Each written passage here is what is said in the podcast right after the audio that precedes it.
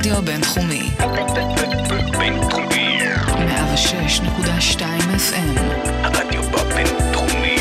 הרדיו החינוכי של המרכז הבינתחומי זה קול ישראל. 106.2 FM. היום בחמוצים, חנה ארנדט אמרה, במקום שאין אחריות, אין אשמה. וכשאין אשמה, אין פשע. ואם אין פשע, הרי שאין קורבן. אנחנו היום בחמוצים נמתח קו בין אירועי השבוע שעבר.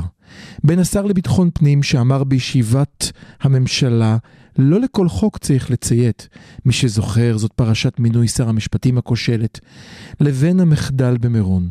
וכמו בציור השבועי לילד, כאשר מחברים את הקווים, רואים את התמונה המלאה. החמוצים כבר מתחילים. החמוצים, פעם רביעית. המערכת הפוליטית על ספת הפסיכולוג, עם הפרופסור בועז בן דוד והפרופסור גלעד הירשברגר. אז שלום גלעד, שלום בועז, שלום למאזינים. היום אנחנו בחמוצים קצת מררים, אולי לוקחים צעד הצידה מהיום יום הפוליטי, או שחוזרים אליו, אנחנו עוד נראה. הכל קשור ליום-יום הפוליטי, כמובן שזה אירוע חריג אה, בצורה יוצאת דופן, אבל אה, גם האירוע הזה מתחבר בסופו של דבר לכל מה שקורה כאן בשבועות האחרונים. הכל מתחבר. אז אה, איך אתה רוצה להתחיל גלעד? אתה התחלת מחנה ארנדט, ודיברת על הנושא של אה, אחריות ושל אשמה ושל קורבן, אז קודם כל אולי כדאי להזכיר באיזה הקשר חנה ארנדט אומרת את הדברים. היא כותבת את הדברים אה, אה, בספר שלה, אייכמן בירושלים, הבנאליות של הרוע. אה, והיא מנסה להסביר בעצם איך קורה שעם כמו העם הגרמני, כן. אה, בסופו של דבר קם ועושה מעשה נפשע כל כך ומחריד כל כך, אה, ו- ואיך בני אדם נורמליים מסוגלים לעשות את זה. חשוב רק, רק אני כאן אעצור, אה, למי שלא מכיר את ההיסטוריה של הספר, הספר בהתחלה קיבל אה, כתף קרה, בוא נאמר, מה, מישראל והרבה כעס. לא אם כי- בהתחלה, עד עצם היום הזה. אני חושב שדווקא בשנים האחרונות אני רואה שינוי, לא? לא, יש, אה, קודם כל, אם נתחיל לדבר על... אה, אז בואו נעצור את הדיון כאן. לא, רק, רק כן אפשר לומר Mhm. מילה אחת, היא, Mhm. הספר מאוד שנוי במחלוקת, בגלל שבעצם בדיוק. טוענת שאייכמן לא היה נבל, הוא לא היה אדם מרושע, היא אפילו חושבת שהוא היה אדם די טיפש, והוא היה פשוט אה, פקיד, לטענתה, בתוך אה, מנגנון אה, השמדה, ולכ, לכ- ולכן היא קוראת לזה הבנאליות של הרוע, כן? איך האדם כן. די אפרורי ולא מעניין, ולא נבל מרושע. יכל לעשות את זה. בינתיים דווקא יש יותר ויותר עדויות היסטוריות שמראות שאייכמן אה, הוא שונה ממה שהיא טענה, אבל המושג הזה של הבנאליות של הרוע הוא מושג אה, נהדר שאפשר להסביר איתו הרבה דברים. אני מוכרח להגיד שאולי בזכות העובדה שאני לא מומחה לנושא השואה, כשאני קראתי את הספר והוא טלטל אותי כסטודנט לפסיכולוגיה תואר ראשון, מה שאני ראיתי בו זה המעין אה, הוכחה שהנאצים לא חייזרים אה, צמאי דם שנחתו, אלא בני אדם, והמעניין הוא שיש עליהם אשמה מרח בגלל שמדובר בבני אדם שעשו את הצעדים האלה, ומכאן הטענות של ארנדט קשורות ארנדט, לדברים אחרים. אה. ארנדט, סליחה. אבל נתווכח על זה ביום אחר. בואו נחזור אלינו, כמובן שאנחנו לא חלילה בשום פנים ואופן משווים בין שני הדברים, אבל בטענה של ארנדט יש משהו מעניין לגבי נטילת האחריות על המעשה שעשית. כן, קודם כל השאלה היא למה צריך לקחת אחריות. קרה דבר נורא. דברים נוראים אה, קורים מדי פעם. מהמם. אולי פשוט אה, צריך אה, ללקק את הפצעים, להמשיך הלאה, אה, ולא לחפש את ליטרת הדם של האשמים, כן, לחפש איזה מפכ"ל בדיוק צריך לתלות מהמם. ואיזה פוליטיקאי מהמם. צריך כרגע לחסל את הקריירה שלו. מהמם. יש טענה כזאת, ואני חושב שאנחנו צריכים לדון באמת בשאלה הזאת, ולדעתי, הנושא של לקיחת אחריות הוא מאוד חשוב, וצריך להפריד בינו, לגמרי בינו, לבין איזושהי תאוות נקם. קיימת גם תאוות נקם. זאת כן. אומרת, אנחנו, כן, כן, כשקורה כן, משהו נורא, אנחנו רוצים לתלות מישהו. אנחנו רוצים לקחת מישהו שהוא אשם, ולהוציא את אה, זעם ההמונים אה, עליו. אז כמובן זה נותן לנו סוג של קתרזיס, ככה זה הרגשה ש... יש, כן, יש אשם. עשינו זה את לא זה. סתם קרה, כן. זה לא סתם קרה, יש מישהו כן. שאפשר אה, אה, לאשם. אתה אומר יותר מזה, סליחה, אתה אמרת עכשיו משהו ועברת עליו במהירות. אתה אומר שאם יש לי אשם, אז יש לי כבר סיבה, ואני יכול להצדיק את זה, ואני יכול להסביר לעצמי את זה, נכון. ואני יכול להרחיק את עצמי מזה, ולי זה לא יקרה, כי יש אשם, ותפסנו את האשם, תלינו בדיוק, אותו, יש, יש המון. פסיכולוגיה גם, גם. אה, סביב העניין הזה. ברור. אבל צריך להפריד בין זה לבין לקיחת אחריות. מהמם. ולקיחת אחריות היא מאוד חשובה, בגלל שבלקיחת אחריות יש הזדמנות לתיקון. וכאן אני רוצה להשתמש במושג אה, היהודי של תשובה. אם אתם רואים שטיסל, כן, אז הרבה פעמים אומרים, אה, הוא צריך לעשות תשובה. אוקיי. אני, אה, כמובן שכשאומרים את זה בהקשר החרדי, מתכוונים יותר לתשובה דתי, כן, מהמם. של לחזור בתשובה, אבל יש מהמם. גם אה, מושג פסיכולוגי חברתי ש- שקשור לתשובה, וזה תסביר. בעצם, וזה בעצם אה, לקחת צעד אחורה. אה, לקחת אחריות זה גם אומר לעשות אה, חשבון נפש. זה גם אוקיי. אומר לחשוב איפה נעשתה הטעות, איפה הליקוי, מהמם. ולתקן את מה, ש, אה, מה שלא עבד אה, בפעם הראשונה. האם לקחת אחריות זה לא גם אולי משהו שמסמל תמרור? זאת אומרת, אם אני יודע שבסופו של דבר על מה שלא אעשה, עליי לקחת אחריות, כי ההוא לקח אחריות וההוא לקח אחריות, זה לא אומר שעכשיו אני אצעד יותר בזהירות קדימה? גם, זה גם אומר שאחרים שיבואו אחריך, או אה, כן, Mhm. כל אדם שנכנס כן, לתפקיד, יודע שיש עליו נטל אחריות, שהוא לא יוכל אה, להתנער, להתנער מזה כמו שמנסים כן. אה, כאן. וכאן אני רוצה להתייחס לדברים שכתב אח של אחד מהילדים שנהרגו נהרגו ב... אה, באסון של פסטיבל ערד לפני עשרות רבות של שנים. כן, כבר ניסיתי לנחש מאיזה מהאסונות שקרו בישראל אתה מדבר, כי יש כל כך הרבה, נחל צפית, ערד. והוא אמר, אבא שלי כתב בדיוק על הבעיה של אה, השיטור אה, בפסטיבל, ועל איך זה שסגרו שם את השערים גרם לדוחק, שגרם ללחץ, שגרם לזה שילדים. נהרגו. והוא אומר. וראיתי את מה שקורה כאן, ונורא ברור שכל כך הרבה שנים אחרי, לא נלמד דבר. זאת אומרת למה? שלקיחת אחריות, לקיחת אחריות היא, כן. גם, היא גם ללמוד משהו מזה, היא גם ללמוד, כי אם כל אחד רק יתנער מאחריות, וכל אחד ייקח את עורך כן. הדין הטוב ביותר אה, בנמצא, כן, ו- ובעצם אחד הדברים הראשונים שראינו באסון הזה, עכשיו במירון, זה שעוד לפני שבכלל הבנו מה קרה ומי קרה ואיך קרה, כבר שמענו איך בקבוצה הזאת של השוטרים מאשימים את הקבוצה השנייה, ואיך הפוליטיקאים כן. מתנערים, ואיך כל אחד בעצם מחפש איך אה, להטיל את האשמה על מישהו אחר. אז כאן צריך להגיד שני דברים שחשוב לומר. אחד זה, בינתיים, אה, מפקד הפיקוד הצפוני במשטרת ישראל יצא באמירה שהוא אמר "ע- עליי. אה, מאז זה נדמה כאילו כל האחרים אומרים, בוודאי, אתה צודק, הכל עליך, וכמו אותו שעיר לעזאזל שזורקים מההר. גם את זה הוא אמר. הדברים הטובים והדברים הפחות טובים, הוא אמר משהו לא מאוד מחייב. אה, יחסית זה נשמע לקיחת אחריות לתרבות הישראלית. ועכשיו, ואז השר, השר לביטחון פנים, אמיר אוחנה, שמיהר להצטלם כמובן באותו, באותו ערב, בא ואמר, אחריות אינה אשמה. אני רוצה שנדבר על זה רגע, כן. גלעד, כי נראה לי שהסתובבנו סביב זה, אבל צריך לדבר, בחירת המילים כאן לא נעשתה סתם. כן, אבל אני רוצה ברשותך להזכיר עוד אה, אירוע אחד, ואת הנושא אוקיי. של לקיחת אחריות, שהוא בעיניי אחד האירועים הצורמים ביותר של אי לקיחת אחריות. אוקיי. אם אה, נחזור אה, לאירוע הנורא שקרה לפני שנתיים או או שלוש שנים של נחת צפית, כן, אסון בנחת צפית, כן, כן, כן. אחד הדברים הראשונים שראש המכינה שם עשה, זה לא עמד בפני ההורים והציבור הישראלי ואמר, אני אשם. אני, אני קיבלתי החלטה כן, שגויה, כן, שבגללה נהרגו כל כך הרבה בני נוער, כן. אלא ישר אה, הרים טלפון לעורך דין ציון אמיר, שהוא אוי. הסנגור אה, אולי מספר אחת בישראל, כן. כדי לחלץ אותו מזה. ו- כן. והמקרה הזה צורם לי יותר ממקרים אחרים, אני מוכרח להגיד, בגלל שכאן מדובר בדמות חינוכית. כאן מדובר במישהו שאמור לסמל איזושהי ערכיות, כשאיזשהו אחרון האנסים אה, לוקח אה, סניגור אה, צמרת כדי להציל אותו, אני, אני יכול איכשהו להבין את זה, כי אני אומר, הבן אדם חלאה. והוא, והוא כן, מתנהג כמו חלאה, כן, אז הוא כן. מנסה, הוא מנסה לברוח מאחריות. זה, מבין, זה אני מבין. קונסיסטנטי, זה לא, אין כאן מה- סתירה. שים לב שמעניין שלא, אתה לא מצפה מאותו סטנדרט מאותם רבנים שהיו שם, שלכאורה הם ראשי קהילה. אני כן והקהילה. באה אליהם. אני כן מצפה גם מהם. אוקיי, וגם... עכשיו, צריך, צריך גם להבין, מהמם. אני, כש, כשאנחנו מדברים על לקיחת אחריות, וכאן ההבדל בין לקיחת אחריות לבין uh, למצוא שעיר לעזאזל, כן, אנחנו בהחלט, אני, אם אני מנסה לדמיין, וכמובן אנחנו לא יודעים מה היה שם בדיוק, אבל אם אני מנסה לדמיין את קציני המשטרה הבכירים שהתמודדו עם האירוע הזה, מהמם. שיש מצד אחד אירוע שמבינים ש-100 אלף איש הולכים להשתתף בו. והם, והם חוששים, ויש שם תרחישים, והם מנסים אה, לחשוב מה יקרה אם ככה יקרה וככה יקרה. אנחנו יודעים שהיו, שהם, שהם אה, עבדו על תרחישים של אה, אסונות שונים. ומצד שני, יש פוליטיקאים שיושבים על, על הראש, שיושבים עליהם על הראש, מהמם. ואומרים להם, אתם חייבים לתת לכולם להיכנס, אתם חייבים לתת לכולם להיכנס, אל תעצרו אף אחד. והם נמצאים כאן בין הפטיש לסדן. הם, מצד אחד יש את האחריות המקצועית שלהם שאומרת להם, המצב כאן הוא לא טוב, זה לא, כן. זה לא, זה לא דבר תקין, זה לא כמות אה, נורמלית של אנשים במתחם כזה, אבל מצד שני יש לחצים פוליטיים. וכאן גם ההקשר הפוליטי החשוב, במצב פוליטי מאוד עדין. זאת אומרת, כל קצין משטרה שהיה אומר, תקשיבו, אני לא כאן. מוכן, אני לא מוכן אני לא שייכנסו- חותם, עד כאן. אני לא חותם. כן. היו ישר תופסים אותו כמישהו ש...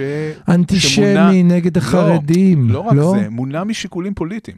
בגלל שבסופו של דבר מה שקורה, הצמ- צמרת הליכוד, כן, אה, אה, ביבי ו, אה, ואמיר אוחנה, אין הם- צמרת לליכוד, אין הם, צמרת לליכוד, אני יש מתנצל. ביבי, בסדר. אוקיי. ביבי, הוא מעוניין מאוד לתת לחרדים מה שהם רוצים, כי הוא צריך אותם עכשיו. הוא כן. צריך אותם במיוחד עכשיו. כן.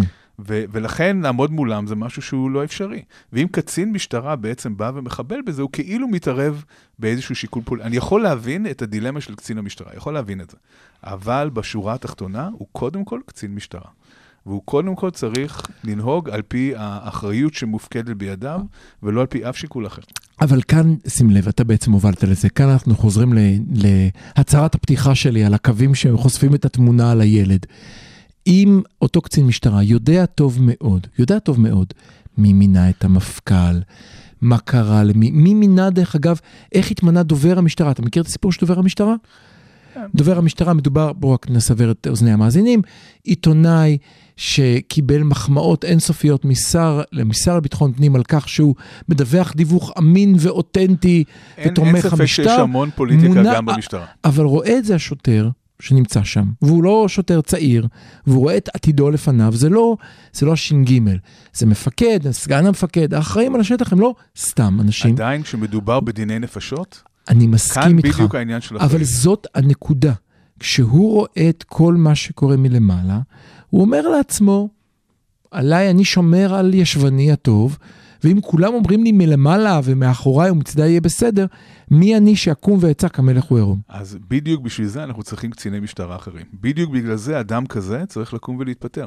כי אנחנו צריכים מישהו שיהיה מסוגל לעמוד בפרץ, ושיהיה מסוגל קודם כל להפעיל את שיקול הדעת המקצועי שלו, לפני כל דבר אחר. אבל זה נכון לא רק, שים לב, מה שאתה אומר עכשיו, נכון במשטרה לאורך כל, לאורך כל הסדרה. דרך גם אגב, קשור, דרך אגב, גם- יש, יש עוד סיפור שהוא מאוד רלוונטי לעניין הזה, וזה שממש באותו הזמן, הדרוזים רצו לעלות לקבר כן, נבי כן, כן, שועייב, כן, כן, כן? כן, כן, כן. ואמרו להם, זה חברים, קורה היום. לא, לא לעשות את זה, אי אפשר, עדיין יש קורונה, עדיין אפשר להידבק. לא דיברנו בכלל על הסכנה של הדבקה בווריאנטים החדשים של הקורונה ברגע ש-100 אלף אנשים עולים על ההר. נעזוב את זה כרגע.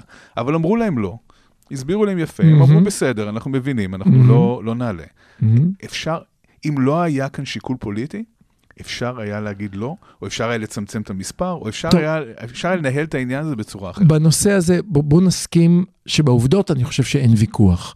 אמ- אמרנו מגרשי כדורגל, שהם מאובטחים, שאפשר להכניס אליהם איצטדיון מלא כי יש במציאות פתוחות. אמרו לא, מותר עד 5,000, נכון? ואז אמרו לא, לא, זה אירוע דתי, אפשר לעצור אותו, והנה הסיפור של האירוע של הקהילה הדרוזית בישראל, שמוכיח שגם אירועים דתיים ניתן למנוע ולעצור ולצמצם את גודלם, אם רק רוצים. אבל אני רוצה לחזור רגע אחורנית. שים לב שהכל כאן זה הקווים המתחברים. מה התפקיד של משטרה? להיות חזקה מול השלטון, נכון? זה נכון לגבי לחץ של השלטון, לאשר אירוע שאתה יודע כקצין בשטח שיכול להוביל לחיי אדם. זה נכון לראש ממשלה שחשוד בפלילים, לא ואתה צריך השלטון, לפתוח לא. ואתה צריך לפתוח נגדו בחקירה. המשטרה צריכה להיות נאמנה לדברים שהיא אמונה עליהם. נכון, לאמת המקצועית שלה. היא צריכה לעמוד מול אה, מצד אחד לחצים פוליטיים מלמעלה, מהמם. וגם לחצים מלמטה. גם הציבור החרדי לגמרי. רוצה לבוא, הוא רוצה להשתתף באירוע הזה. הרבה פעמים צריך להגיד לאנשים, תקשיבו, אי אפשר, אנחנו מצטערים, אי אפשר לעבור, ועושים את זה כל הזמן. במקומות אחרים עושים את זה כל הזמן. כל אנחנו הזמן כל עושים הזמן את זה, אנחנו שומעים- כל הזמן יודעים את זה. כל הזמן שומעים אה, הודע, הודעות על זה של החוף הזה והזה, אה, אל תגיעו בפסח כי הוא כבר מלא לגמרי ולא ייתנו לכם לעבור. בדיוק, בדיוק. זאת אומרת, המשטרה כן יודעת לעשות את העבודה הזאת שהיא צריכה, אבל כאן היה מצב מאוד מיוחד שלא אפשר לה לתפקד כראוי. וכמובן ראינו את המחיר, ואני אני שוב, אני מתעקש כאן שאי אפשר, אי אפשר אי אפשר. להגיד למשטרה, להגיד לאותו פקיד, לאותו, סליחה, לאותו קצין משטרה או קצינת משטרה, במשך איקס שנים, אל תתערב עם אוכלוסייה זו, כי אם תעשה את זה יבולע לך. אל תפריע לראש הממשלה, כי אם תעשה את זה יבולע לך, ואז לצפות ממנו לפתח עמוד שדרה דווקא ביום חמישי האחרון. אי אוקיי, אפשר. כאן אתה נוגע בעוד אה, סוגיה שהיא מאוד חשובה, וזה שבעצם אנחנו רואים שוב, ראינו את זה גם בקורונה, אבל אנחנו רואים את זה שוב, אנחנו רואים שהאוטונומיה החרדית הופכת להיות בעיה. לא בגלל שהם חרדים, אלא בגלל שהם אוטונומיה. לא יכול להיות מצב שיש אה, קבוצה שחיה בתוך מדינת ישראל, שלא כפופה לחוקי המדינה, שמתנהלת בצורה אחרת. כאשר uh, רוצים לקיים אירוע, uh, לא יודע, איזו הופעה בקיסריה, אז זה מתנהל לפי איזה שהם כללים מסוימים. כן, כן. כמו בקיסריה, ככה צריך להיות במירון. ברגע Mhm. שהכללים הם שונים, אז ברור שאסונות כאלה יכולים לקרות. וכאן אנחנו גם רואים שיש מחיר מאוד גדול אה, לחוסר הנכונות של מנהיגי הקהילה החרדית לקבל את מרות השלטון וזה לא הישראלי. חדש, ראינו את זה. למעשה, השן, 12 החודשים האחרונים היו מסוכנים ביותר להיות בהם חרדי. עדיף היה להיות חילוני לגמרי. ב-12 החודשים. האחרונים. נכון. אף למרות שהחרדים בשלטון הרבה שנים, אה, יש להם כניסה חופשית לכל מוקדי הכוח. כרצונם, לפחות לנציגיהם כמובן, אנחנו רואים שלעם, לא לנציגים, לא לבכירים, לא למי שיש לו וילה בספסופה, לעם, למצביעים, היה רע מאוד להיות חרדי, נכון. אם זה בקורונה, אם אחוז, זה במירון. אחוז שלם של בני ה-60 ומעלה אה, נפטרו בקורונה. זאת אומרת, אנחנו נמצאים היום בסיטואציה שלא אולי נדבר בחלק הבא, שבו הציבור החרדי נמצא היום במצב שבו הוא קיבל את כל מה שהוא רצה, לכאורה, או שמנהיגיו רצו. מנהיגיו, צריך להפריד בין הציבור למנהיגים. הציבור החרדי סובל מהמצב, ב- בדיוק. מה, מהמצב הזה של חוסר השליטה. רציתם חופש, קיבלתם חופש. רציתם שליטה פנימית, קיבלתם שליטה פנימית. רציתם אנחנו נדאג לעצמנו, קיבלתם אנחנו נצאן. רציתם, אתם לא מבינים, כמו שאמר דרעי, הם לא מבינים, הרשב"י יציל אותנו גם עם הדוחק, כמו שאמר דרעי שבועיים לפני, וזה לא עובד. אנחנו רואים שב-12 החודשים האחרונים מסוכן להיות חרדי. גם כלכלית, גם אני, בחיים. אני לא כל כך uh, מתמצא ב, uh, ב, כן, בסיפורי ההלכה, בהיסטוריה של הרשב"י, אבל יש שם סיפורים על זה שהוא שורף קהילות שלמות או משהו כזה, אתה מכיר את הסיפורים?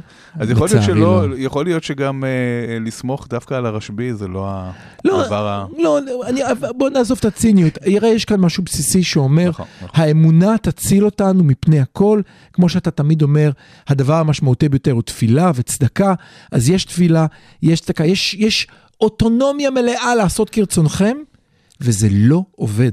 נכון. הגיע הזמן שמדינת ישראל תיכנס גם לתוך הקהילות האלה שהן אוטונומיות. אז אנחנו נצא לשיר ונחזור אחר כך וננסה קצת לדבר על הפסיכולוגיה בתוך העולם החרדי ועל אולי גם ברשותך גלעד ננסה לשאול למה אנשים מחפשים ללכת לאותם מקומות ומה האחריות שלנו כחברה. חמוצים מרירים היום כבר חוזרים.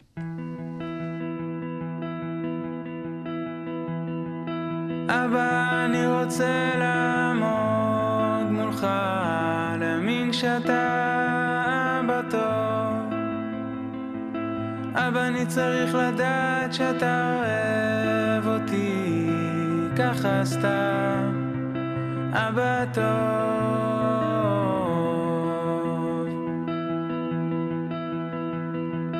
אבא, אני רוצה להיות בטוח בכל ליבי, שלמסע הזה יהיה סוף טוב.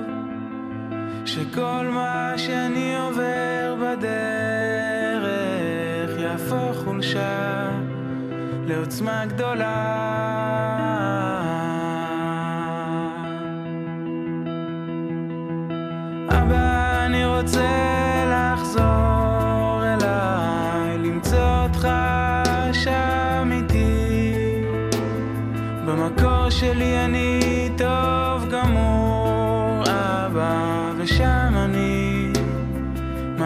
מאמין בעצמי.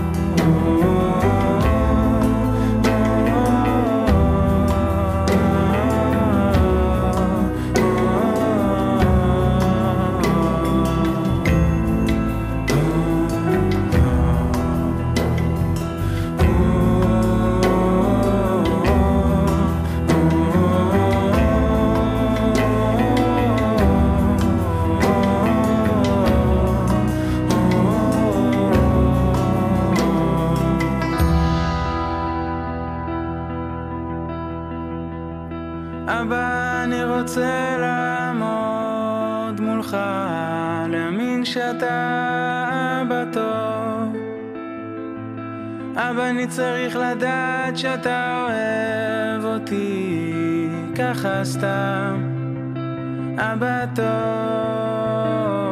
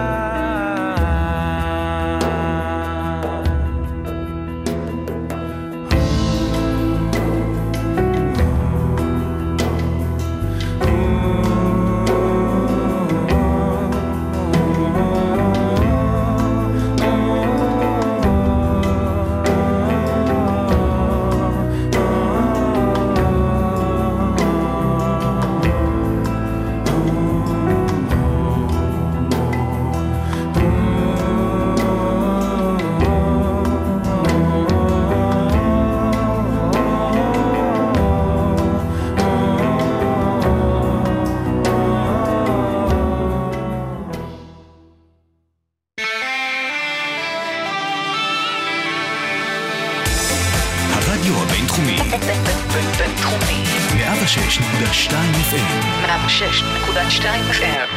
החמוצים, פעם רביעית. המערכת הפוליטית על ספת הפסיכולוג, עם הפרופסור בועז בן דוד והפרופסור גלעד הירשברגר. אז למי שרק הצטרף אלינו, אנחנו היום חמוצים בטעם חמוץ מר, מר, מר, מנסים לדבר על אירועי השבוע. אנחנו היום נמצאים ביום האבל הלאומי שהוכרז, אז אנחנו עוטים על עצמנו קצת אה, עבי רשת רצינות.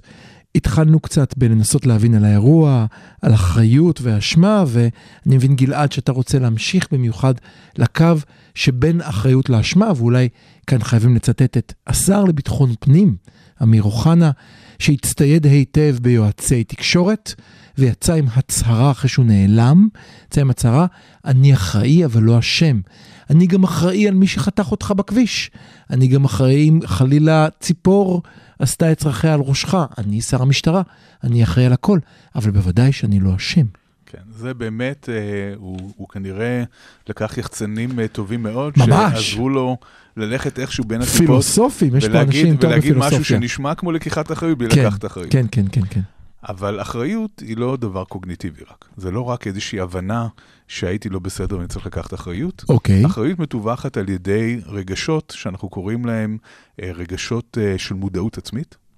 והרגשות האלה הן אה, רגשות של אשמה, בושה, ומהצד השני גאווה, שהיא כמובן לא רלוונטית להקשר הזה, אבל זאת, זה גם רגש של, אה, שנובע מתוך מודעות עצמית. אז אני אעצור אותך רגע, בוא תסביר לי רגע, תסביר לי למה אלה נחשבים רגשות של מודעות עצמית. מדוע? אוקיי.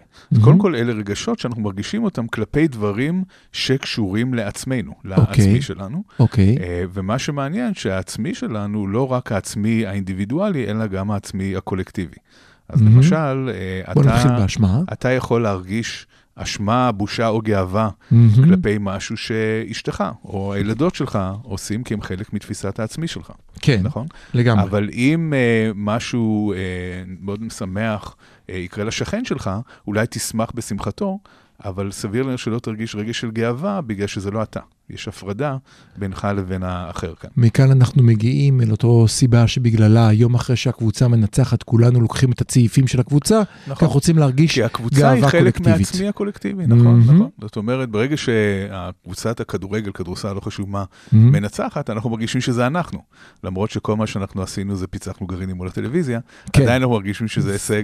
הישג שלנו, של- ולכן שלנו, אנחנו רוצים כן. להיות חלק מהקולקטיב, כן. אבל אתה אומר, בשביל שאני אוכל לחוש אשמה, כמו שאמרת, וזה מעניין, אני צריך להיות עם איזושהי מודעות עצמית? למה אתה מתכוון? לא, כדי להרגיש תחושה של אחריות, מהמם. צריך להרגיש את, ה, את הרגשות האלה. עכשיו בואו ננסה להבין את ההבחנה בין רגש האשמה לרגש בושה למשל. קדימה. מה ההבדל? תנסה לנחש. בין אשמה לבין בושה? כן, מה ההבדל בין אשמה לבושה? אני, אני, אני לוקח את זה למקומות שלי שהם לא יהיו מקומות שלך.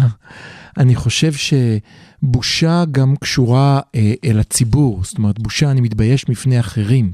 אולי מערבת בה אחרים. זה מעניין, אבל לא לגמרי. לא לא, תן לי לגמרי. הרגשה שאני אלך לכיוון יותר קוגניטיבי משלך, כן. שבושה הולכת דווקא, לצדד דווקא ה- הכיוון הוא כן קוגניטיבי כאן למדי. אוקיי, נלך על זה. ההבדל בין אשמה לבושה זה לא באופי האירוע, מהמם. אלא בייחוס שאתה עושה למעשה ולאירוע. מעניין. זאת אומרת שכאשר אנחנו מרגישים שעשינו משהו לא בסדר, המעשה. שלנו לא בסדר, אנחנו נרגיש מהמם. רגשות אשם. אוקיי. כאשר אנחנו מרגישים שמשהו בנו לא בסדר, אנחנו נרגיש בושה. זאת אומרת, בושה זה משהו בי דפוק, משהו בי לא בסדר. אשמה זה התנהגות, ההתנהגות שלי הייתה לא בסדר. ויש השלכות מאוד שונות לבושה ולאשמה. אז בוא נחזור על מה שאמרת שנייה לטובת המאזינים שלא סיימו עכשיו את הקורס מבוא לפסיכולוגיה חברתית, כמוני, גם לי עברו הרבה שנים. אתה אומר, השאלה כאן היא אם זה משהו פנימי בתוכי, שאני מסתכל על עצמי ומתבייש. עם הייחוס הוא על עצמך פנימה. זאת אומרת Mhm. שאתה אומר משהו בי לא בסדר. זה לא סתם שעשיתי משהו לא בסדר, אלא זה ביטוי של מי שאני. משהו Mhm. פנימי בי דפוק, לא בסדר. לעומת זאת, עשיתי משהו לא בסדר, זה לא אומר שאני לא בסדר.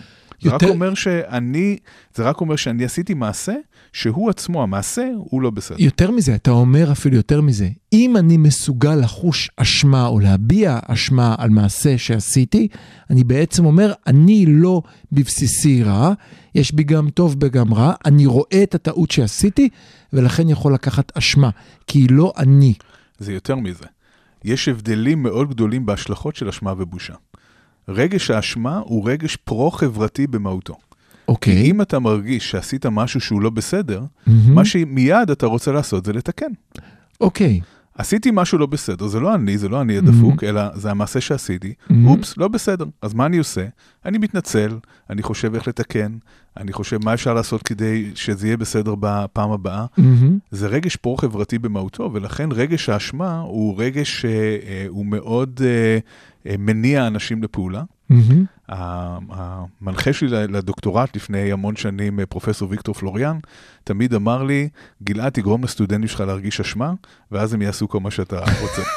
והוא, והוא, אה, וזה מה שהוא היה עושה לי, ו- והוא, צ- אני, אני לא כל כך מיישם את ה... אני חייב ללמוד, אני לא אבל, עושה את זה. אבל אה, יש בזה בהחלט משהו, זאת אוקיי. אומרת, רגשות אשם בהחלט מניעים לפעולה. מהמם. לעומת זאת, רגש של בושה. אם זה אתה, אין לך איך לתקן. אתה לא יכול לתקן את מי שאתה, מהמם. ואז אנחנו רואים ביטויים שהם בדרך כלל ביטויים תוקפניים. חלק מהביטויים התוקפניים הם כלפי אחרים, מי שגורם לי להרגיש בושה, אבל חלק מהביטויים הם גם פנימיים כלפי העצמי, ואולי הדוגמה התרבותית המובהקת ביותר של, אה, של פגיעה אה, אוקיי. בעצמי מתוך רגש בושה, כן. זה אה, מה שקורה בתרבות היפנית.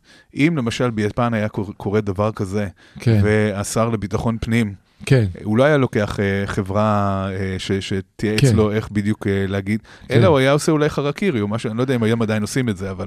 אז- ואני אז- לא ממליץ, אז אני לא קודם אומר שצריך לעשות את זה, חלילה כן. וחס שאנחנו אנחנו לא אנחנו לא אומרים שזה מה שצריך לעשות, אבל בשום פנים ואופן אנחנו לא ממליצים על זה, אבל זה דרך כלל רגש קרה לאחרונה ביפן. רגש בושה מהמם. גורם לסוג כזה של התנהגות. כי התחושה היא כל כך קשה שמשהו בי עמוק לא בסדר, שאין לי ברירה, אלא בעצם... אין לי איך לתקן בעצם, אתה אומר, אם אין זה איך תלוי לתקן רק בי. אלא להרוג את ה- את העצמי, לעומת זאת, אשמה יש בה משהו שאני יכול... ולהציל את כבוד המשפחה. מהמם. כן? על ידי זה שאני לוקח אחריות כזאת, אני מציל את הכבוד של אלה שקשורים אליי, ו, אה, ו, והם אה, בעצם אה, לא ייפגעו מזה. מהמם. אז שוב, אנחנו לא ממליצים על זה, אבל בישראל, זה נורא מעניין, אין לא אשמה ולא בושה. זאת אומרת, אף אחד לא מרגיש בושה גדולה מזה, אף אחד לא מרגיש גם אשמה ואומר, חברים, אני חטאתי, פשעתי, אני לא לוקח עכשיו אה, אה, יחצנים, אני לא לוקח עכשיו אה, את עורך דין ציון אמיר, אני פשוט עומד מול הציבור ואומר, משהו במה שעשיתי היה שגוי לחלוטין, לא עמדתי בלחצים, פעלתי מתוך שיקולים פוליטיים ולא מתוך אה, שיקולים של שמירה על חיי אדם, ואני שם את המפתחות והולך. וזה קורה, אנחנו רואים את זה בחברות אחרות, אנחנו רואים במדינות אחרות, אנשים עושים כן. את זה על דברים הרבה יותר קטנים. כן, אני, אני רוצה רק להמשיך את מה שאמרת, כי נתת כאן מטאפורה מעניינת. אני חושב על כך שאם אנחנו בכל זאת בפוליטיקה הישראלית, זה המנדט שלנו, אם אני אה, מרגיש שמה שקורה כאן רע הוא אימננטי ואין לי איך לשנות אותו כי הוא פנימי, אין ערך המצב של ישראל בשטחים, אז אם מישהו מצביע ואומר לי, אה, אתה לא בסדר, אני אהיה אלים כלפיו ואעשה את הכל בשביל להסיר אותו, כי אני בעצם לא יכול להתמודד עם הבושה שלי, כי אני חושב שאין לי מה לעשות בשביל לשנות את זה. טוב, לקחת את זה רחוק עד השטחים. קצת, כן, בוא כן. נשאיר את זה לפעם אחרת. טוב, אנחנו טוב, היום נדבר. על אה, דברים אחרים. אה, כן. אבל אתה, אתה צודק שכל הנושא של מדיניות והתנהלות של ישראל בכל מיני רמות שונות, מהמם. מבטאת את חוסר לקיחת האחריות. למה זה צריך להיות אכפת לנו? או. זה צריך להיות אכפת לנו בגלל שזה לא נגמר בנחל צפית, וזה לא נגמר באסון במירון, וזה לא נגמר בפסטיבל ערד לפני עשרות שנים. אתה רוצה שנמשיך? זה- ורסאי? אתה רוצה עוד? האירועים האלה הם קטנים יחסית? הם, הם קטנים יחסית לאירועים הגדולים שעלולים חלילה להתרחש, במידה ואנחנו נמשיך בעניין הזה. אתה רומז אם על יום כיפורים? אם אין מי שלוקח אחריות. אם אין מי, ש- אם, אם אנחנו יודעים שאנשים שנמצאים בקודקוד של המערכת, בשפיץ כן. של המערכת, כן. הם לא אנשים שחושבים לעצמם כל היום, אחריות כבדה מאוד מונחת על כתפיי. כן. אם הם לא חושבים בצורה כזאת, אם זה לא מה שמניע אותם, מהמם. אז אנחנו לא יכולים לסמוך עליהם. אנחנו לא יכולים לסמוך על זה שברגע שיקרה משהו, הם באמת יתכוננו אליו. אנחנו לא יכולים לסמוך על זה שהם באמת לוקחים את האחריות, ואנחנו יכולים לסמוך את חיי הילדים שלנו ואת חיינו שלנו עליהם. אז אני חייב לשאול אותך את השאלה הבאה. מה ההשלכות לכך שאנחנו נמצאים במדינה שבה היום, אני אומר את זה לפחות בשם עצמי, אני מרגיש שכשאני מסתכל למעלה, אני לא סומך על אף אחד. נכון. אני לא בטוח שמישהו שם באמת אכפת לו ממני, אכפת לו מביטחוני. אני מרגיש, ולא הייתי צריך את האירוע של השבוע, אבל אולי הוא מעצים את זה יותר, שאני לא, ביטחוני וחיי ועתידי אינם עומדים בראש מעייניהם של אלה שנמצאים עכשיו בהנהגה ואומרים לשמור על ביטחוני. נכון. מה זה יגרום לי ולחברה הישראלית לעשות? קודם כל, התחושה שמי שנמצא בצמרת, מי שנמצא למעלה, מהמם. מונע על ידי שיקולים אישיים, מהמם. וזה מתחיל מראש הממשלה, וזה יורד למטה לשרים ולמפכ"לי משטרה ולכל הצמרת אה, המדינית-ביטחונית של אה, ישראל. כשאנחנו מרגישים שמה שמניע אותם זה בעצם אה, קרייריזם או שיקולים כלכליים, אישיים כן. וכולי, אנחנו לא יכולים לסמוך עליהם. והם- ופעם אחר פעם הם גם מוכיחים לנו שבאמת אין מה לסמוך עליהם. אבל, זה- כאן אני רגע, רוצה... אבל אני, אני רוצה להמש- לעצור את זה, כי זה חשוב לי לומר. אני אגיד לך מה זה מתחיל. זה מתחיל בזה שכשמישהו הרביץ לי ברחוב, אני לא אתקשר למשטרה, כי אני יודע שהמשטרה, אני לא סומך עליה. זה ימשיך בזה שמישהו יגנוב לי את הרכב ואני אלך למישהו אחר בשוק האפור, או בסוג של משטר אלטרנטיבי שנמצא, שיפתור לי את הבעיה. כי אני לא יכול כבר לפנות למשטרה, נכון? בשביל מה? אם אני לא מאמין להם בגלל א', ב' וג', לכן אני חושב שכל כך חשוב לשלטון דמוקרטי שהאזרחים יסמכו על המשטרה, שידעו שהיא שם. אמון הוא הבסיס. אמון הוא הבסיס לקיומו של, של, קיומה של כל חברה. אי אפשר לקיים פשוט- חברה ללא אמון. אמון. אני אלך אני אפילו רוצה- על זה שסתם חסם אותי עכשיו בחניה, אני אלך ואפנצ'ר לו את האוטו ואני ארביץ לו, כי למה שאני אפנה למשטרה, או שהוא יפנה למשטרה, ברור שאני והוא ניקח עלות ונפתור את זה כך. ועדיין זה לא קורה, וכאן אני רוצה להגיד אה, משהו בצד החיובי, או, אוקיי? מצד אחד, יש לנו בעיה מאוד גדולה בהנהגה, יש לנו בעיה גדולה בצמרת. מהמם. אבל אני רוצה לחרוג ממנהגי, וכן אה, להצביע על איזושהי נקודת אור בכל הסיפור הזה. לך על זה. נקודת האור זה הציבור הישראלי הפשוט.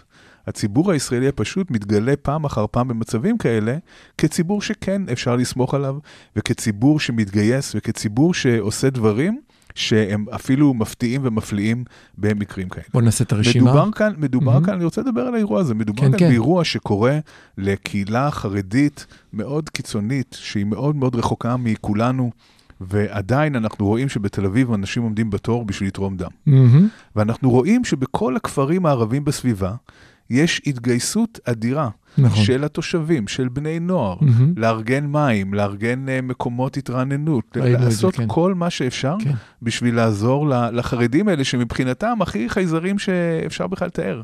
כן, אה, ערבי בגליל וחרדי מתולדות אהרון, קשה לתאר שני אה, אנשים שיותר רחוקים אחד מהשני, אבל אנחנו רואים איזושהי אנושיות בסיסית שיוצאת דווקא ברגעים האלה. אז נקודת האור, ואגב, זו נקודת אור ששבה ועולה כל פעם מחדש. ראינו אותה גם. בקורונה, ראינו אותה כל הזמן. אנחנו רואים את זה כל הזמן. ההנהגה שלנו בישראל היא הנהגה רקובה ובעייתית, שאי אפשר לסמוך עליה ולא לוקחת אחריות, ועושה הכל כדי להתחמק מאשמה. אבל הציבור הישראלי הפשוט, האנשים הפשוטים, מוכיחים את עצמם שוב ושוב ושוב כציבור אה, עם תחושת ערבות הדדית מאוד חזקה. בלי שביקשו מהם שום דבר, הם מתגייסים ועוזרים, וזה לא רק מחמם את הלב, mm-hmm. זה נותן תקווה. כי מול, מול כל הרע יש בכל זאת את המשקל המאוד חזק הזה של הדברים הטובים. כאן אני, אני חייב לתת, אה, אני בדקתי את זה עכשיו באינטרנט לראות שאני לא טועה, יש את הציטוט המפורסם של אה, הבריטים, אני חושב שהחיילים הבריטים אמרו שאנחנו אריות המונהגים על ידי חמורים. אני חושב שזה היה על תחילת מלחמת העולם השנייה, על כל הטעויות הקשות שהיו בהתחלה, שלשמחת כולנו תוקנו בסוף, אבל לא ניכנס עכשיו להיסטוריה, אבל אני מאוד אוהב את הציטוט הזה, כי אני נורא מרגיש אותו. אני מרגיש נכון, שיש... אז יופי, אהבתי את זה מאוד, הייתי אומר שאנחנו אריות שמונהגים על ידי עכברושים וצלופחים. הלכת, הלכת נמוך יותר פה בחיות, אבל כן, אני, אבל אני, אני, אני רוצה, אני חייב לקלקל לך קצת את הסיפור, סליחה, אני יודע שאתה רוצה ערב לראות שטיסל בשקט. ולהתבשם בכך, ובצדק, בכך שכיכר רבין שנמצאת מטר מהבית שלי, הייתה מופצצת עד כדי כך שהעירייה הודיעה, אל תבוא יותר לתרום דם, די, אין לנו תורים יותר. איזה יופי של דבר, איזה אמירה. נכון, מדהים. ולצד זאת, אה, בן אחי שמשרת אה, בפיקוד העורף, כולנו בדקנו, למזלנו הוא עדיין עכשיו בדיוק בקורס, כי עמיתיו, שהם ביחידה הלוחמת של פיקוד העורף, נמצאו שם בשטח, חטפו קללות, צעקות, יריקות, במיוחד אנשים, אה, נאצים. אה, זאת אומרת, עם כל הרצון שלך לראות הערב שטיסל בשקט, צריך להסתכל על המציאות ולהגיד שהיא לא פשוטה, לגמרי. ולא כולם בתוך מדינת ישראל רוצים לשחק את המשחק הזה, שבו אנחנו מקבלים אחד את השני וחיים ביחד אחד עם השני. יש כאן אה, אוכלוסיות שהן מפלנטות שונות, והחיבור בין האוכלוסיות הוא חיבור מאוד קשה.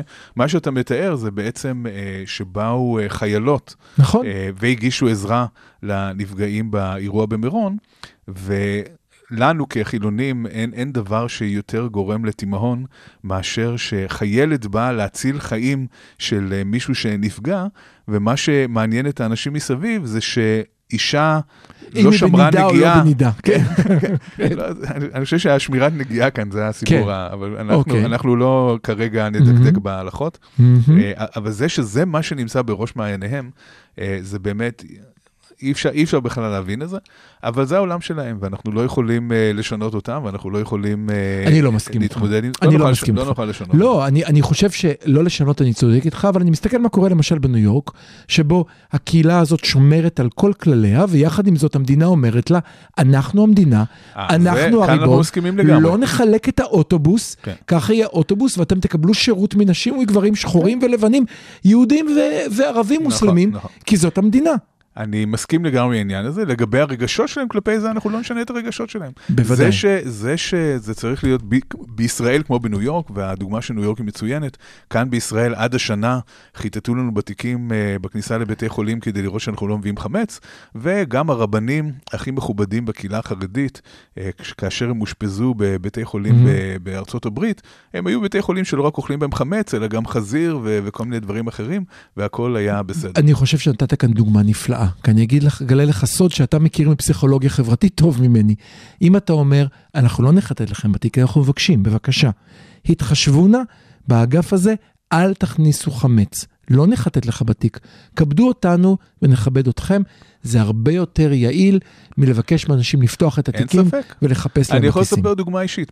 בטירונות לפני 200 מיליון שנה, היה בחור אחד אה, דתי, כן, היינו כולנו חילונים, והיה בחור אחד אה, דתי, ובפסח הוא ביקש, הוא אמר, אה, תקשיבו, אני דתי, אם אכפת לכם, אל תאכלו חמץ לידי.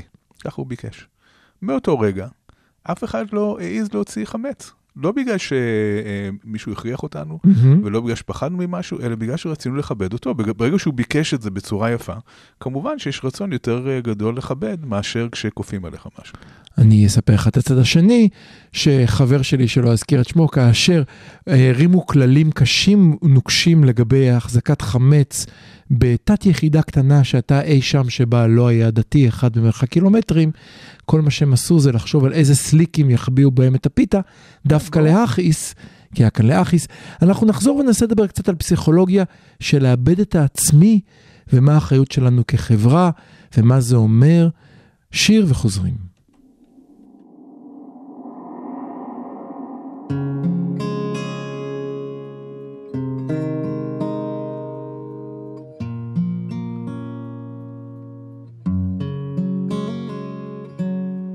ריבונו של עולם, אם נדבר גלויות, לפעמים אין לי כוח בעולמך להיות. אנא מפניך אסתתר. מה אטען, מה אצטדק, מה אדבר. חנון ורחום אין לפניך גלוי. כאן יהודי שהלכות השערה הוא. נלחם בעצבות, בייאוש המכרסם כתולעת. השמחה נסתלקה ממני וגם הדעת. קולות מהעבר לוחשים לי לעצור, אבל אני מוסיף בחושך לחתור, ושואל ומבקש איה,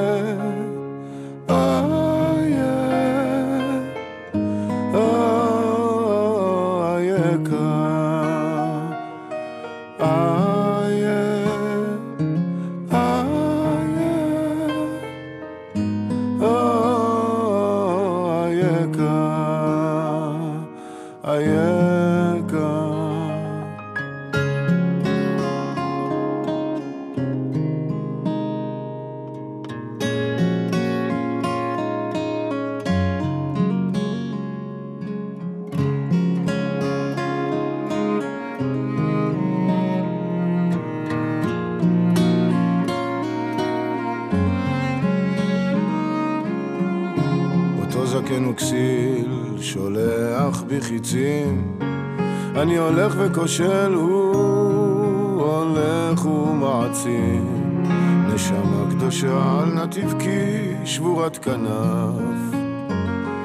הן תעידי עליי כמה הייתי נחשף כשסודות מהעבר פקדו עליי לעצור אבל אני מוסיף בחושך לחתור ושואל ומבקש איה, איה,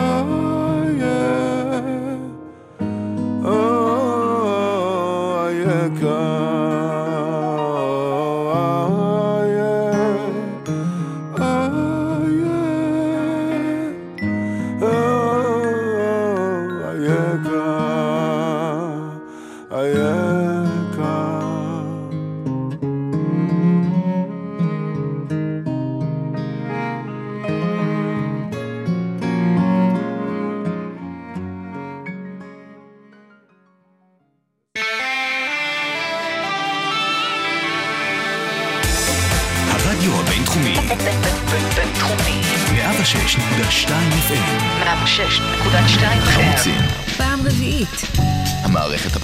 על ספת הפסיכולוג, עם הפרופסור בועז בן דוד והפרופסור גלעד הירשברגר.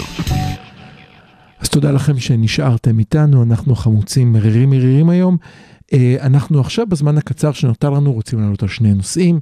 הראשון הוא פרופר פסיכולוגיה חברתית, אנחנו רוצים קצת לדבר על החוויה הזאת של להיות ביחד ואובדן העצמי ובמתון למצוא את עצמך בנחשול אנשים שמובל קדימה ואולי בדרך אה, הורג או לא מתכוון או חלק מי. ובסוף כמה דקות אין ברירה נחזור על הביצה הפוליטית שלנו ונגיד כמה מילים על הדילמות של בנט ממש בשבוע הקרוב. גלעד, בוא נתחיל באותה חוויה הזאת של להיות חלק מהמון שבו האינדיבידואל כבר לא קיים. כן, אז קודם כל אני רוצה אה, להתחיל ולומר שאחד הלקחים החשובים מהאירוע הזה, הוא לא, אה, זה לא שצריך להפסיק מעכשיו לקיים אירועים המוניים. אירועים המוניים קיימים והתקיימו, יש משחקי כדורגל, הופעות רוק. הפגנות. וגם, הפגנות, וגם אה, אה, הילולה לרשב"י, זה בסדר גמור שאירועים כאלה מתקיימים, השאלה היא איך הם מתקיימים. אבל עכשיו, עכשיו השאלה שאתה שואל, זה למה אנשים הולכים לדברים האלה? למה אנשים אה, באים ובוחרים אה, להידחק באירועים אה, עם המוני אדם? אני יכול להגיד שבתור מיזנטרופ, אני אף פעם לא הבנתי את זה במיוחד, כן. אבל, אבל יש אה, אה, סרטון אחד שמסתובב ברשת, שבטח רבים אה, ראו, שצולם כמה דקות לפני האירוע המחריד של, ה, אוקיי. אה, של הדריסת עשרות אנשים. מה שרואים בסרטון הזה, זה כמות עצומה, עצומה, עצומה של אנשים, אני לא יכול מהמם. אפילו לתאר כמה, אוקיי. באיזשהו מקור, ברחבה מאוד גדולה, שרים כולם ביחד. כן, הם, הם שרים ויש איזו עוצמה אדירה. ואפשר uh, לתאר בתור מי שמשתתף, אתה משתתף כן. בהפגנות, או, או, מודה. לה- או, ב- או בהופעות רוק, גם, או כל, כל מודה. דבר. ה- יש מין חוויה אקסטטית כזאת של אובדן העצמי בתוך הקהל. אתה הופך להיות אה, נקודה אחת אה, בתוך אה, ים גדול של אנשים, ויש אה, עוצמה אדירה לחוויה הזאת. אני רוצה רגע לעצור בנקודה הזאת, כי אני, אני רוצה להדגיש למה זה מעניין אותי. כי אנחנו כבני אדם נלחמים כל הזמן על זכותנו להיות אינדיבידואלים, נכון?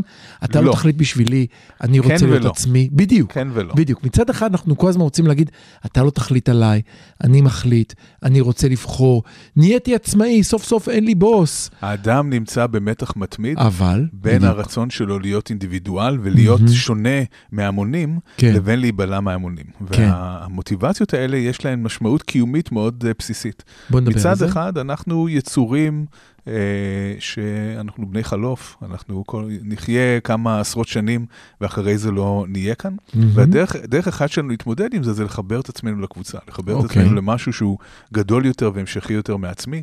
ואז כשאתה אדם אחד בתוך נחשול גדול של אנשים, שכולם שרים אה, ביחד, מהמם. אתה מרגיש את העוצמה הזאת, אתה מרגיש שאתה כבר לא איזשהו אינדיבידואל שיכול להיפגע בצורה כזו או אחרת, אלא חלק ממשהו מאוד מאוד גדול, וזה נותן תחושה מאוד גדולה של ביטחון.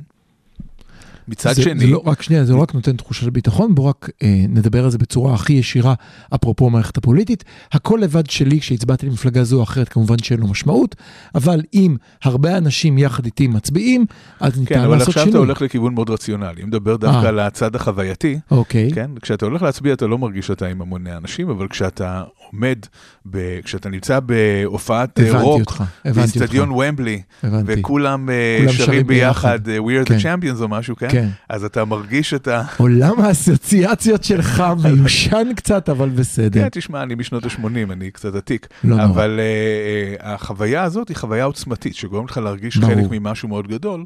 כשמדובר באנשים דתיים, אז שיש כנראה לו אפילו שזה... משמעות, כי יש אם לזה מדובר משמעות, בדתיים, כן. וזה, כן, אה, בחברה החרדית במיוחד, האינדיבידואל תופס הרבה פחות מקום מהקהילה, מהמם. ו- ויש לזה עוצמה מאוד גדולה. כמובן שמנגד יש איזשהו רצון לבוא ולהגיד, רגע, אבל אני לא כמו המון, כל ההמונים האלה, אני לא Mhm. כמו בני התמותה האלה, אני שונה, יש בי משהו שהוא ייחודי. אז אנחנו Mhm. נמצאים כל הזמן במתח הזה בין uh, הרצון ל- uh, להיות uh, חלק ולבין הר- הרצון להיבדל ולהגיד כמה שאנחנו מיוחדים. אז האירועים האלה הם אירועים שמושכים אותנו, כן. והאירועים האלה צריכים להתקיים, חשוב כן. שהם יתקיימו. מהמם. אני יכול להגיד שגם uh, מרתון uh, תל אביב, או ריצת הלילה של תל אביב, הם אירועים שנותנים את התחושה הזאת, נכון? ל- בתור מישהו שרץ. אני יכול להגיד שבפעם הראשונה שרצתי בריצת לילה של תל אביב, כן, uh, אני הרגשתי שהיה לי הרבה יותר קל לרוץ, ברור, מאשר בכל האימונים לפני. ברור. כי פתאום הייתי חלק מנהר, כן. לא הייתי, לא, לא רצתי לבד, לא, כן. לא הרגשתי את כל כן. הכאבים ואת ההתנשפויות שלי. אז אני מוכרח להגיד שכאדם שתחביבו מרתונים, ובדיוק עכשיו הייתה תחרות ראשונה שהייתה לראשונה מאז תחילת הקורונה בישראל, נסעתי כל הצפ... עד לצפון הארץ בשביל להיות בה, כי זה משהו אחר, כאשר אלף איש רצים ביחד, אפילו שכל אחד רץ בקצב שלו, יש איזושהי חוויה שמאפשרת לך להגיע, להוציא מעצמך דברים שאתה לא יכול להוציא כשאתה רץ לבד בפארק בלילה. כן, והחוויות האלה הן אקסטטיות, הן חיוביות, הן לגמרי. חשובות, וצריך לאפשר להן לקרות. המסקנה לא צריכה להיות לסגור את האירועים האלה. המסקנה אני מרגיש שזה להיות- אבל איפשהו. המסקנה צריכה להיות לה- לעשות את האירועים האלה בצורה אחרת, שהיא אחראית, ולא לתת לכל הלחצים הפוליטיים. מה שהרג את 45 ה- הנערים בעיקר, הצעירים שנהרגו במירון, זה בעיקר זה נורא. הפוליטיקה, צריך זה להגיד נורא. את זה, זה בעיקר הפוליטיקה, זה לא היה חייב להיות ככה. מהמם. אני, אני, אני בעצם רוצה להמשיך את מה שאתה אמרת, לרגע טיפה להתרחק מהפוליטיקה לפני שנחזור אליה, ולהגיד בעצם, אתה אומר דבר נורא מעניין. אתה אומר, אני רוצה רגע לאבד אחריות כשאני הולך לאירוע הזה, אני רוצה להרגיש רגע חלק מההמון, ואני לא אחראי על עצמי ועל גופי באותו רגע, כי דחפו אותי, נדחפתי, קפצתי, כי קפצו, אבל אני מצפה שיש מישהו למעלה ששומר עליי ודואג שזו חוויה בטוחה. נכון, נכון. כשאומרים אני- לך שזה אירוע שהוא מאושר, שיש משטרה, שיש מד"א, שיש את כל הגורמים שאמורים לשמור עליך. שהם שם, אתה, מניח ש, שזה אמור להיות בסדר. ונהיינו, וסליחה כאן, אבל אני כאן הרגשתי קצת אה, הודו. קצת הודו. כשאתה הולך לאירוע המוני כזה בהודו, אתה אומר, אני לוקח כאן הימור ואני יודע. אבל כשאתה הולך לאירוע אה, אפילו כזה... במקומות כאלה, נכון שבהודו קורים דברים כאלה, לא, אבל כשאתה... אבל אם ניקח את, ה- את. הקאבה במכה, שמגיעים יותר אנשים לקאבה במכה כן. מאשר מירון, כן. מדי פעם יש דריסות, נכון. אבל הם, הם כן אה, אה, מפיקים לקחים שם. כן, יש, יש פחות אה, הרוגים משהיו בעבר. טוב, אנחנו, אנחנו אני, אני שוב, רוצה להגיד כן. עוד משהו, אבל כן, על החוויה טוב. הזאת של אה, אה, להיות חלק מהמון. לך על זה. המודעות העצמית האנושית היא מאוד קשה. ואנחנו מצוין. כל הזמן עושים כל מיני דברים כדי לנסות לשכך קצת את המודעות הזאת. מהמם. למשל, הדברים הכי בסיסיים שכולנו עושים במידה כזו או אחרת, היא שימוש בחומרים פסיכואקטיביים בשביל קצת להוריד את המודעות העצמית. אלכוהול עושה את זה. כן, כשאנחנו שותים קצת אלכוהול, אנחנו פתאום, האגו קצת נמס, אנחנו, כן, כמו שאהוד בנאי אמר, ואנחנו מרגישים קצת פחות מודעים אה, לעצמנו. אה, אני חייב לחבר את זה לתחילת אה, השיחה שלך, גלעד. אמרת שאי מודעות עצמית באה האשמה והבושה. אז יש כאן אולי עניין לפעמים לקחת. נכון, זה כואב, ואנחנו משתמשים במשככי כאבים, כמו אה, אלכוהול וסמים, כן. כדי אה, לשכך את הכאב הזה. מהמם. ועוד עוד דרך לשכך את הכאב הזה, זה באמת להיבלע בהמון. לה- לה- להתרחק מעצמי, להתרחק מהמודעות בעצמי, מההתבוננות בעצמי, ולהרגיש שאנחנו חלק מרקמה אנושית אחת גדולה, ואז האינדיבידואל הוא פחות חשוב. אבל גם אז, אה, אה, לא, אני ישר חושב על שיעורי החברתית של לפני 500 שנה, על לבון ועל ההמון, אבל אז עם ההמון, בעצם אותם, אני נורא נזהר במילותיי, אבל אותם 45 איש שנהרגו, כלומר נהרגו על ידי ההמון, זאת אומרת, הורדתי את השם כרגע ממוישה, שהיה שם, והוא אותו אחד שלא בכוונתו ולא ברצונו, חלילה וחס, אבל הוא דרך באותו רגע על אותו אחד שנפטר. זאת אומרת, כן. אנחנו רואים על ידי ההמון, אבל המון הם אנשים שבאותו רגע רמסו אנשים אחרים.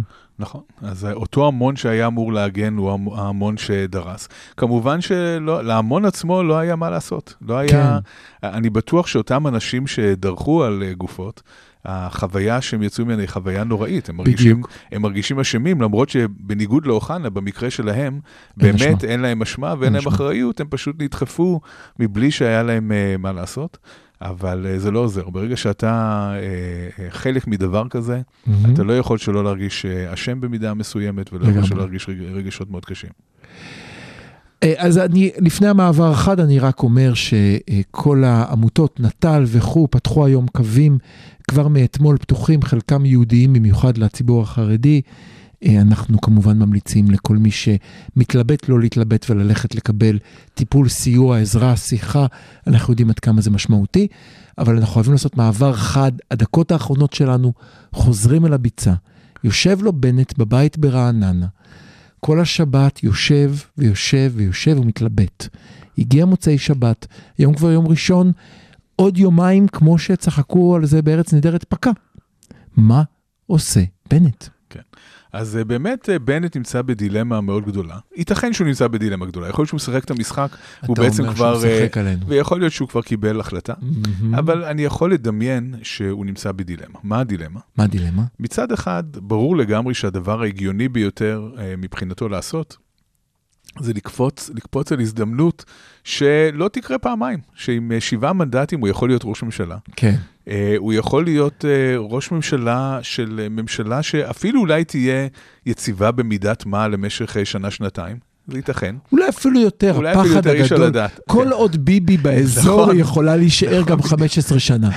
כן. לא, זה אני לא חושב, אני חושב שהיא כן יכולה כן. לשרוד אה. תקופה מסוימת, והוא יכול להוכיח את עצמו כראש ממשלה, ובעצם אה, לתת לקריירה הפוליטית שלו, שמאוד מאוד דשדשה בשנים האחרונות, אה, להמריא. הוא, הוא מההתחלה אמר, אני רוצה להיות ראש ממשלה, אני לא רוצה להיות ראש של מפלגה דתית. אני חייב כאן לעצור. אתה אומר להמריא כאילו מדברים על עוד שיאים. זה השיא שיש במערכת הפוליטית הישראלית. אפילו לא צריך אחר כך לא, להיבחר אבל שוב. אני אומר, אני אם אומר הוא ש... גומר שנתיים כראש ממשלה ועשה מהפכה שכולנו נמחא כפיים, מה עוד להיבח- אתה צריך? ממש להיבחר כראש ממשלה. זאת הבנתי. אומרת, הוא יכול אחרי זה אה, להמשיך בכיוון הזה, באופן פוטנציאלי, אה, בוא נאמר. טוב. מצד שני, אם הוא עושה את זה, הוא כורת אה, גט כריתות עם הליכוד ועם אה, חוגים מסוימים בימין, מהמם. והוא בכל זאת חלק מהם, הוא בשר מבשרם. לגמרי. אה, והוא, אם, היה, אם הוא היה יכול לבחור את האופציה הטובה ביותר בעיניו, מהמם. הוא היה מעדיף להיכנס כנראה לליכוד ולהגיע שם לצמרת, ומשם בעצם לזנק למושב ראש הממשלה. אבל, וגם אני הייתי רוצה שניצן הורוביץ נכון. יהיה ראש ממשלה. נו, מה זה משנה? נכון, יש רצוי ויש מצוי,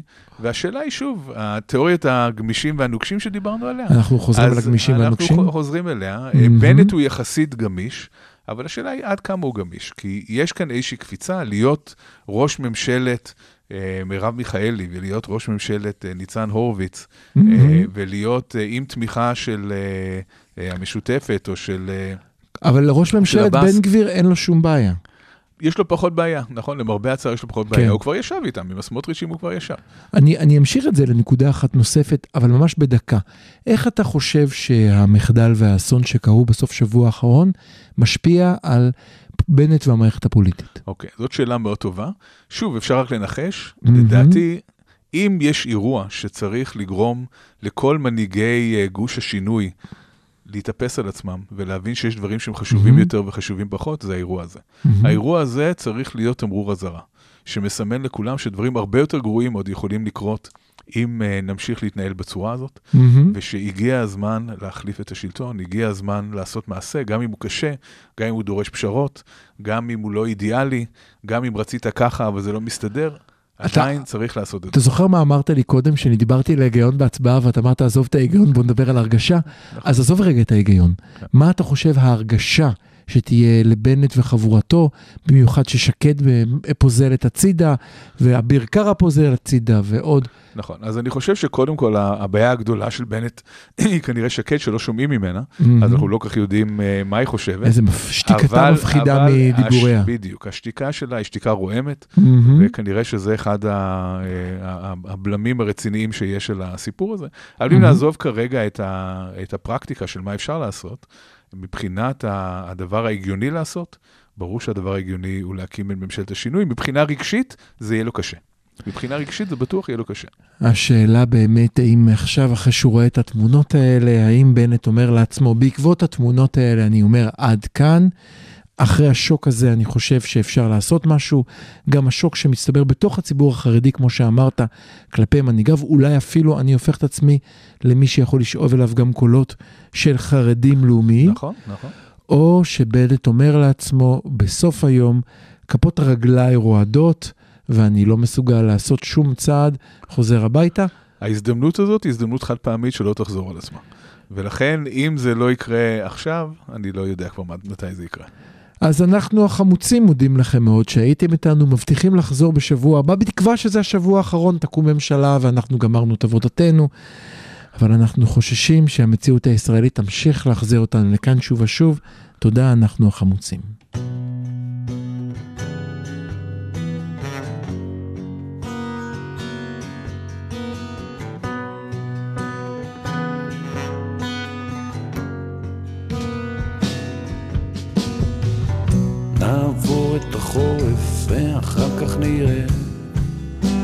באוויר, באוויר. בינתיים שב תחת עץ על קלמנטינות, זה עונתי, עונתי. קבל את הדין, זה נופל מלמעלה. תחשוב שזה גשם, תחשוב שזה חורף, אחר כך נראה. נעבור את החורף ואחר כך נראה. באביב, באביב, באביב. באביב אני אלבש חולצה לבנה ואחצה את החור כמו מלך באביב